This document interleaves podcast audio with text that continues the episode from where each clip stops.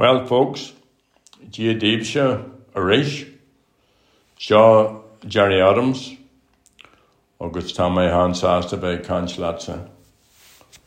Aniu agus tá mé an dera, aniu tá mé ag an siúláid an tiisiig, the Martin McGuinness uh, walk, chuir le héile le the Martin McGuinness Peace Foundation, so sceap mór ag teach le héile le chunmh de, agus me ag smuoineh ar ar seán a cara. So, what to talk about? Well, our dose, well, to begin, the Taoiseach and the Minister for Foreign Affairs, Micheál Martin, recently visited Israel, the West Bank, and Jordan. And this was an opportunity for the Irish government to take a firm stand against Israeli aggression and its apartheid system of governance. Instead, Mr. Martin became little more than a commentator on the ongoing and worsening crisis in that region. And while Micheál Martin was occasionally critical in his public remarks of the settlements on Palestinian land and concerned at the daily attacks by Israeli settlers on Palestinian homes and families, there was little substance to his visit with Israeli Prime Minister Benjamin Netanyahu making it clear that there would be no change in Israeli policy and his government's veto over any possibility of viable negotiations towards a peace agreement. It needs more than meaningless rhetoric from an Taoiseach. It needs action from the Irish government to give peace a chance. Three months ago, members of the Commission of Inquiry into the Occupied Palestinian Territory including East Jerusalem, visited Dublin. The commission was established by the United Nations following the 11 day Israeli bombardment of the besieged Gaza Strip in May 2021. 250 Palestinians and 13 Israelis were killed in that period. While praising the cross party approach in Leinster House, the Commissioner said, and I quote, at this stage of the situation on the ground, mere statements, no matter how progressive, are not sufficient. We need more action. There was no action from Mr. Martin. Rather, he chose to urge the Palestinian leaders to take risks in terms of the pursuit of peace. In 2015, the Oireachtas supported a motion calling on the Irish government to recognise the state of Palestine. It still refuses to do so. That is, the government refuses to accept a democratic instruction from the Oireachtas. And it excuses this by saying that such a move must be part of a new peace agreement. And yet, Micheál Martin last week acknowledged that on the basis of his conversations with Israeli leaders, I don't see any immediate changes of a change. Gummalescal, I don't see any immediate signs of a change in direction. And why should there be when the Irish government and others stand aside and facilitate Israeli aggression? If the Irish government is serious, and it isn't, about peace in the Middle East, it should move immediately towards recognising the state of Palestine and using its membership of the European Union and the United Nations and its international influence to persuade others to do likewise. Micheál Martin, it's time for action, not mere commentary. The month of September has been designated as Sepsis Awareness Month Sepsis is not a condition that often attracts attention. But across the island of Ireland annually, there are estimated 22,000 cases of sepsis. Of these, approximately 3,500 victims die. In the south, sepsis kills more people than breast cancer, prostate cancer, and AIDS combined. Sepsis also is the number one killer in deaths in hospitals in the USA. Every year, 350,000 people die from sepsis. While thousands of miles apart, two Irish families, one in Ireland and the other in the USA, who have been tragically touched by sepsis, have initiated campaigns to draw attention to this silent killer. In New York in 2012, Rory Staunton, the 12 year old son of Kieran and Orla Staunton, died four days after taking sick. I knew Rory. He was an articulate, enthusiastic, intelligent, and very astute young person. He fell after playing Gumaleskill, he fell ill after playing basketball in school, where he slightly cut his arm in a fall. Overnight, he became feverish, vomited, and developed a pain in his leg. He was taken to hospital where essential warning signs were missed. He eventually ended up in intensive care, but four days after the accident, he died of septic shock. Kieran and Orla established the End Sepsis, the legacy of Rory Staunton Foundation, and have fought tirelessly since then to introduce Rory's regulations, new rules and protocols to ensure that medical staff are trained to recognise the symptoms of sepsis. It's estimated that 20,000 lives in New York State alone have been saved by their efforts.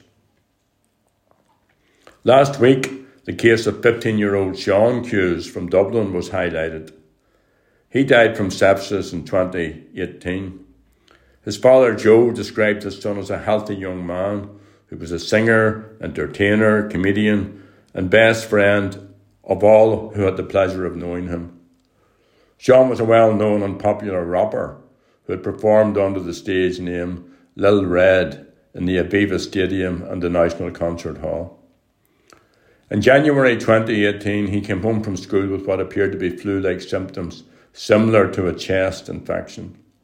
He was eventually taken to hospital where the doctors were baffled as they had absolutely no clue what was wrong. Sean died after four days. Like Kieran and Orla in New York, Sean's parents, Joe and Karen, decided to raise public awareness about sepsis. They have established Lil Red's Legacy Sepsis Awareness Campaign. This includes Sean's parents going to schools, colleges, and sports clubs to make their presentation. So, very well done to these two families. Awareness is hugely important, but so too is training and resources for family doctors and hospitals. If you have concerns, information on sepsis is available at nidirect.com gov.uk forward slash conditions or sepsis and hse.ie forward slash eng forward slash about WHO ESPD NEPS sepsis. So again, thank you to Orla, thank you to Kieran and their, their daughter Kathleen as well, who's part of all of this. And thank you, our friends, the parents of little Red. Thank you, Joe and Karen. And now, just to finish up on something slightly less serious. Well, eh, well, it is slightly less serious, but it's serious nonetheless. A friend of mine he, he just told me recently that he's thinking of giving up the drink. Now, he's been saying the same thing for the last 10 years. So you will understand if I don't take him too seriously. In the past, his desire to be abstemious coincided with his hangovers. When the hangover retreated, so did his desire to be teetotal. But this time he seems to be more serious. It's my age, he told me. I'm not fit to drink the way I used to. A couple of pints and I'm stupid. And then I have to run to the toilet for the rest of the night, especially in the middle of the night. My bladder does be like a hard hat. He looked at me across the table. We were in a pub. He was drinking alcohol free beer. Alcohol free beer misses the whole point, I observed, and it probably has the same porous effect on your bladder. Probably so, he replied, but the taste is the same and you don't feel like a tube drinking water or a soft drink in company. There's also a limit to how much water you can drink. He gazed forlornly at my pint. We Irish drink too much anyway, he continued. No more than any other society, I suggested. Maybe so, he conceded. But we drink differently. We drink to get drunk. Others drink with their food or in a measured way, a few glasses. Not us. We go out for a session to get plastered. I can't hack getting stocious anymore. Fair enough, I agreed with him, so drink less. You don't need to get legless. I rarely get legless, he responded. I'm well able to hold my drink, you know that. But having just one or two drinks on a night out, that's easier said than done, he said sadly. First you get the bottle, then the bottle gets you. So how long are you off the drink? I asked. Since last night, he said. I wish you well, I replied, resisting the temptation to ridicule him. I'll let you know how I got on, he smiled determinedly. Are you up buying drink as well? Eh, I queried. Mine's a pint, and it's your round. Michael Ure, he said. By the way, a wee bit of advice for you, I continued. Don't broadcast it that you're off the drink.